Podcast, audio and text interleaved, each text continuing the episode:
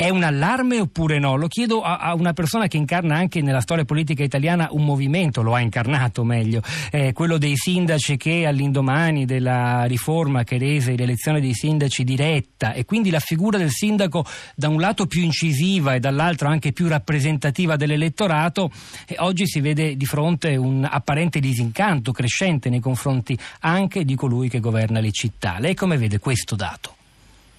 Allora, la storia dei sindaci è totalmente finita, è finita da 15 anni, di cosa stiamo parlando?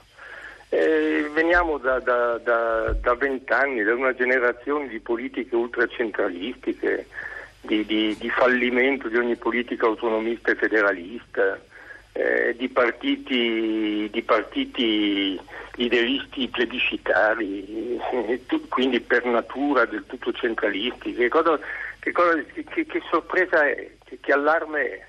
Infatti, anzi, un osservatore io credo che il risultato della partecipazione, tenendo presente il fatto sciagurato di aver scelto come data del voto il 5 giugno, cioè dopo un ponte di 4 giorni, che il risultato dell'affluenza sia molto positivo, altro che allarme. Però senta, a Milano...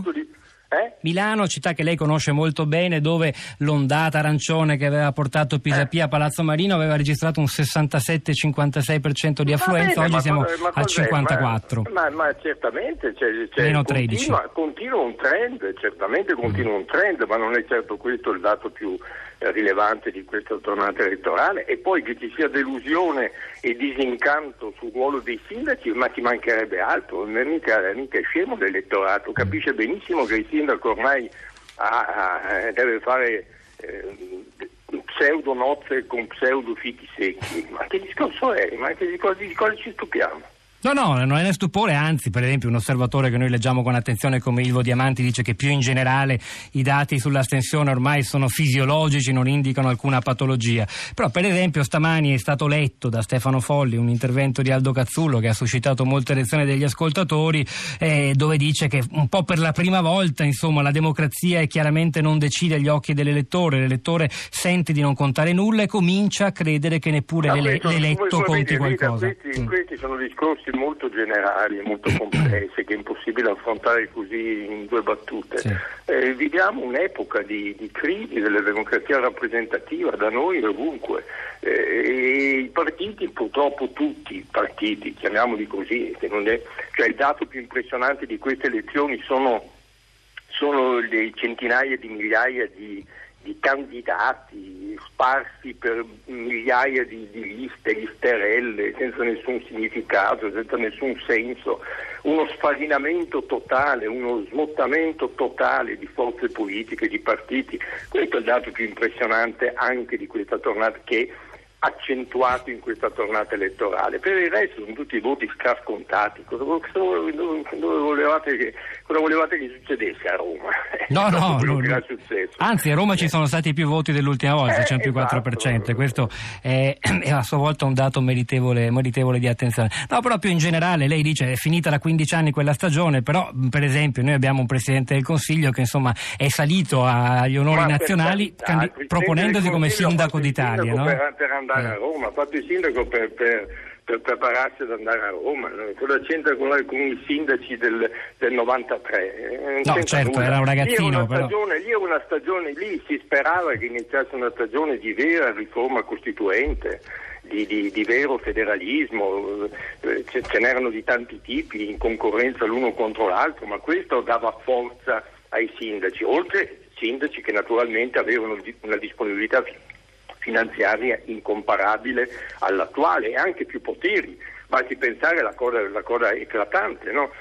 Noi avevamo le nostre finanze, le finanze dei sindaci di allora, per la metà buona erano in loro mani, e per l'imposta sulla casa, no? Sull'ICI, che è stata sottratta anche quella ai sindaci, per cui praticamente i sindaci oggi non hanno più alcun potere, questa è la verità se dovessimo fare discorsi finalmente per una volta di verità e non le chiacchiere che sento dire alla televisione dei vari rappresentanti politici di tutti i tipi e di tutte le risme.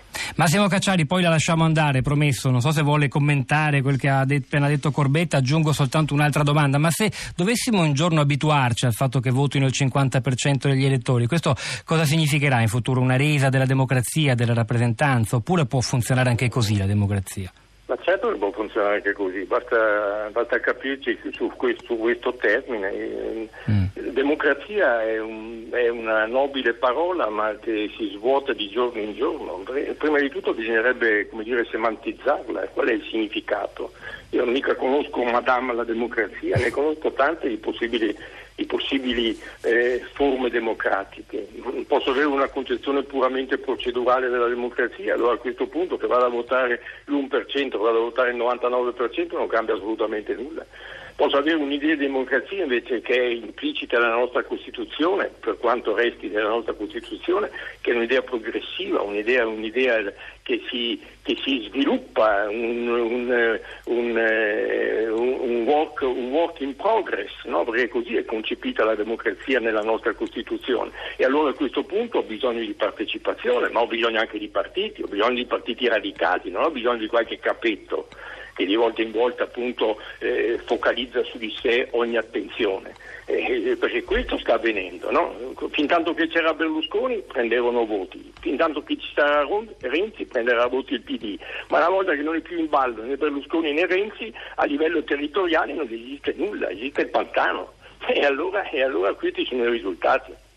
Massimo, dopodiché sì, che vada a votare il 51% o il 55% o il 57% o il 49% mi vuol spiegare cosa cambia? Non cambia assolutamente niente.